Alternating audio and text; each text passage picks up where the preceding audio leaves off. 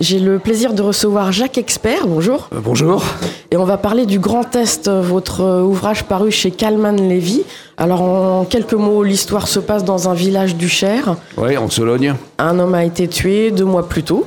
Euh, son corps a été retrouvé dans une grange incendiée et là, l'enquête des gendarmes piétine en fait. Alors leur seule piste, euh, c'est un peu l'ultime, euh, l'ultime chance, ce sont des empreintes digitales qui ont été relevées sur une barre de métal, l'arme du crime. Et là, le capitaine Duquesne donc décide de mener une opération de grande envergure. Il va relever les empreintes digitales des habitants de la commune, mais aussi des communes alentours. Et on va suivre en fait euh, l'inquiétude euh, à côté de toute cette enquête euh, d'Alexandre, Maxence et Virginia, trois amis d'enfance inséparables qui sont, comme comme je le disais, de plus en plus inquiets. Comment vous avez décidé d'installer, enfin de, de, de, choisir ce, ce lieu, ce, lieu, ouais. donc qui a un nom, hein, Savenne-sur-Ner. Euh, qui est un lieu imaginaire. Le, oui, le nom, est imaginaire. Euh, le Cher existe bien. Sur Ner, c'est une petite rivière de Sologne. Mhm. il y a des villages qui s'appellent, notamment un village qui s'appelle Aubigny-sur-Ner. Sur Ner. En fait, c'est un peu idiot, mais c'est là où, euh, où est, est, ancrée la, ma belle famille, dans ce coin-là. Ah Donc voilà, c'est simplement par. par, par je sais pas, par filiation que j'ai choisi cet, endroit-là. J'aurais pu le passer ailleurs, comme ça, mais ça, comme je connais l'endroit et que j'y vais assez souvent, c'est en Sologne, donc euh, j'ai euh, pas mal respiré euh, l'ambiance de ce village, enfin de cette petite ville, hein, c'est un, gros bourg, et, et, donc c'est pas exactement ça, mais ça, ça, ça respire vraiment cette l'ambiance de ce village. Donc moi j'aime bien ancrer mes histoires dans des lieux que je connais, que je peux exprimer. Donc là, c'est le choix de, de Savenne-sur-Ner, qui en réalité euh, porte un, en réalité un vrai nom. Mais comme le, maire de la commune est un peu corrompu, parce que je ne sais pas si c'est le cas de sur Ner, donc j'ai préféré choisir un pseudo pour ce, pour ce village. Et puis ça donne une atmosphère particulière, justement, de de situer l'intrigue dans un, village plus qu'une ville. Enfin voilà, c'est oui, C'est-à-dire, euh, généralement d'ailleurs, ces opérations d'envergure qui se font soit sur des empreintes digitales, soit sur l'ADN, mm. euh, se font souvent dans des, dans des lieux, pas clos, mais en tout cas des lieux un peu fermés comme un village, mm. où euh, là, l'enquêteur a, la, a la certitude que le, que le tueur ou les tueurs sont du village. Et comme il y a une empreinte digitale, elle est forcément, elle appartient à quelqu'un de ce, de ce gros bourg. Donc c'est pour ça. Comment vous pensez euh, l'intrigue le, dans votre processus d'écriture en fait? Comment vous avez pensé donc euh, ces, ces, personnages, etc.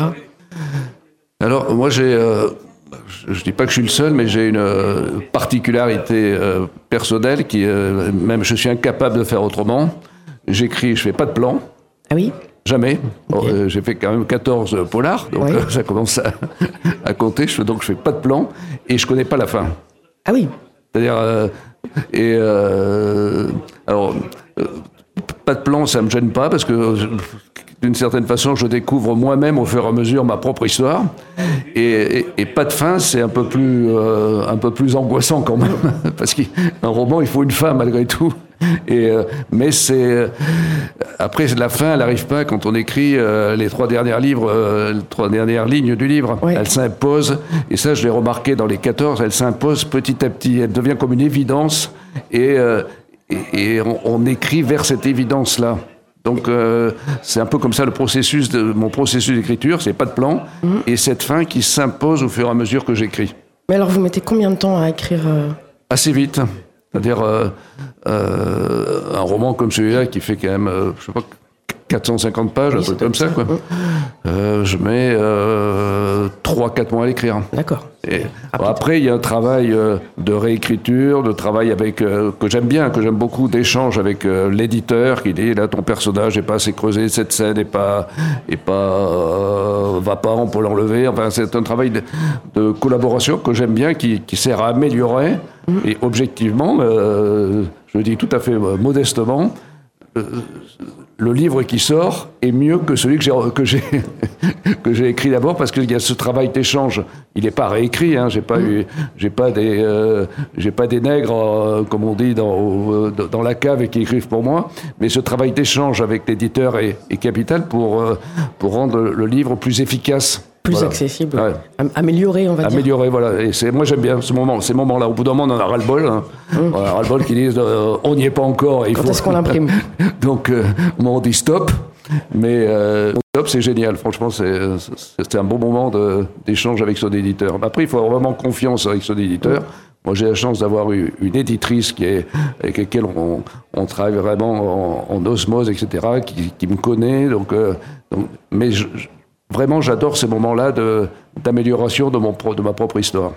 Oui, quelque chose que j'ai beaucoup aimé, en fait, ce sont tous ces passages en italique. Alors, on commence euh, d'ailleurs, je crois, à la première page en, italique, et en fait, on, nous retrace, enfin, vous nous retracez, euh, la soirée du crime étalée sur euh, bah, vraiment quelques minutes, 22h25, 21h25, 21h27, etc. Et c'est donc parsemé comme ça tout au long de, du livre et ça dévoile un petit peu, mais pas trop. Et euh, Oui, ce sont des flashbacks qui mm. dévoilent petit à petit la, la, la réalité du, du, crime, en fait, donc euh, du meurtre. C'est pas un assassinat, c'est un meurtre. Donc petit à petit, on, on découvre, même si on peut euh, en avoir l'idée depuis le début du livre, et c'est peu importe d'ailleurs, parce que c'est quand même euh, l'un des ingrédients du livre, c'était euh, l'amitié entre euh, ces mm. trois jeunes, enfin ces trois qui ont, qui ont 25 ans, oui, ces trois jeunes qui, qui, qui, finalement sont confrontés à, à ce qu'ils ont fait. Mais je, on en dévoile la, la mécanique, et j'aime bien ça. C'est partie souvent de, de, ce que j'aime bien, c'est-à-dire avoir des, des flashbacks dans, mm. mes, dans, mes, dans mes romans qui expliquent, qui expliquent petit à petit l'histoire. Il y a, alors sans en dévoiler plus, vous semez aussi des petites graines comme ça pour nous lecteurs, euh, pour nous amener à la solution, mais sans trop nous le dire, avec euh, avec un autre personnage, une silhouette. Voilà, ça, ça rejoint ce que vous disiez, mais on peut peut-être pas en dévoiler plus. Euh, à la fin du livre, vous proposez justement un, QR code pour euh, aller retrouver l'histoire des, des, personnages qu'on a pu suivre deux ans plus tard. Oui, alors c'est là, c'est pas mon idée, vous voyez, c'est l'idée de l'éditrice et qui, euh, euh, vous savez que quand on va au cinéma, j'aime bien quand euh, à la fin euh, il y a le petit, il y a petit appendice à la fin d'un film, on vous dit voilà ce qu'ils sont devenus les personnages. Mm. Et là, euh, on a eu l'idée comme ça en discutant. Enfin, c'est elle qui a dit mais tu devrais, on va en faire un QR code à la fin. Donc effectivement, il y a le QR code qui est une sorte de complément qui, qui ajoute rien à l'histoire elle-même, elle se termine avec la fin du roman. C'est simplement qui raconte ce que sont devenus les principaux protagonistes de, mm. ce, de ce roman deux ans plus tard. Et ça, je trouve ça, je trouve ça assez, euh, assez sympa en tant que lecteur. C'est vrai que quand on finit un, roman, quel qu'il soit, on se dit, mais euh, qu'est-ce qui se passe après pour eux? Et là, euh, je, réponds, je réponds à cette question par le QR code, mais un petit supplément dans le, dans le roman. Oui, mais tout à fait. Moi, j'avais envie d'aller voir aussi. Euh, vous avez donc un. Euh, le, Grand Est, pardon, est un, un roman policier, mais un, peu. C'est un peu comme à la Colombo, où en fait, on, normalement, c'est le début, et puis on va suivre, en fait, euh, bah, comment l'enquête va être menée pour savoir qui, qui, a, qui est le coupable c'est un choix. Euh, c'est un choix. Moi, ça, ça me plaît. Il y, a, pas mal de, de romans que j'ai fait où on, connaît le. On, connaît le tueur avant de... Donc là, on ne connaît pas exactement le tueur parce qu'il y a quand même euh, cette histoire de grand test, etc. Mais où, euh, où, où j'ai fait des romans où on, sait depuis le début qui a tué. Par exemple, j'en ai un que qui est qui s'appelle euh, euh, le enfin qui est une histoire de couple où on sait que c'est la que c'est le mari qui a tué.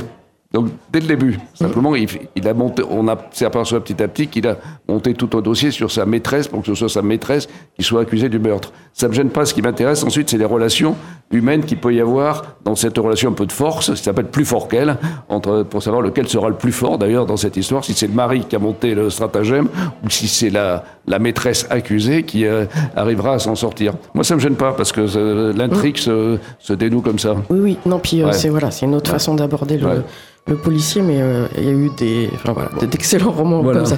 Euh, les thèmes, justement, c'est les secrets, les doutes, la trahison. Euh, on est dans la psychologie des personnages. C'est vraiment quelque chose qui vous, qui vous intéresse, de, parce que que ce soit les présumés coupables ou les, les, enquêteurs, on est dans le même thème, en fait. Oui, c'est alors là, vraiment, la, la psychologie des individus, c'est toujours ce qui m'a intéressé.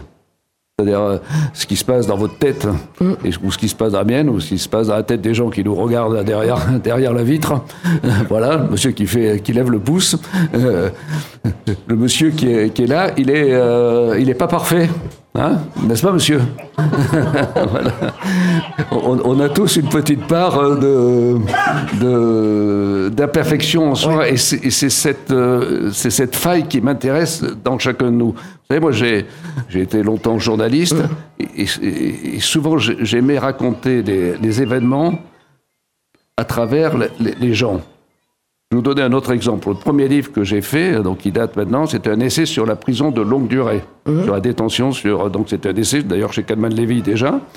Et euh, alors, euh, il y a plusieurs façons de l'aborder, la prison de longue durée, sous forme d'un essai un peu euh, académique sur euh, des dommages avec des psys, etc. Moi, je l'ai fait uniquement avec des témoignages de détenus que j'avais rencontrés en détention. C'est-à-dire des gens qui avaient qui commençaient leur peine de perpétuité ou condamnés à des lourdes peines, ou des gens qui étaient à milieu de peine, ou, certains qui, qui, sortaient de cette, ou, qui allaient sortir. Et, et ce qui m'a ce qui m'intéressait, c'était leur témoignage, eux, comment ils, comment ils vivaient cette, euh, comment ils vivaient ça. Et ça, ça fait vraiment partie un peu de mon, je dirais, au-delà même de mes romans, de mon identité. Je vais vous donner un autre exemple. J'ai été, euh, euh, c'est fini là Ouais, on peut mais allez-y quand. Je fais un dernier exemple. Rapidement. J'ai été correspondant de Radio France dans les Pays de l'Est au moment de la chute du mur de Berlin. Donc, ma zone allait de la Pologne la Bulgarie, la Yougoslavie, etc. Et j'ai fait un essai qui, et pareil, on pourrait faire un essai un peu euh, académique ou universitaire sur la chute du communisme dans ces démocraties populaires. Moi, je l'ai fait uniquement à travers des témoignages de gens qui sont passés du communisme au capitalisme et comment ça avait modifié leur vie, parfois positivement, parfois négativement. Et c'est ça qui m'intéresse. Vous voyez, l'individu m'intéresse plus que les faits, d'une certaine façon. Oui. Voilà. Jacques Expert, merci beaucoup. Euh, on vous retrouve donc, euh, on retrouve le grand test paru chez Kalman Levy, là, ici, au Salon du Livre. Merci. Merci à vous.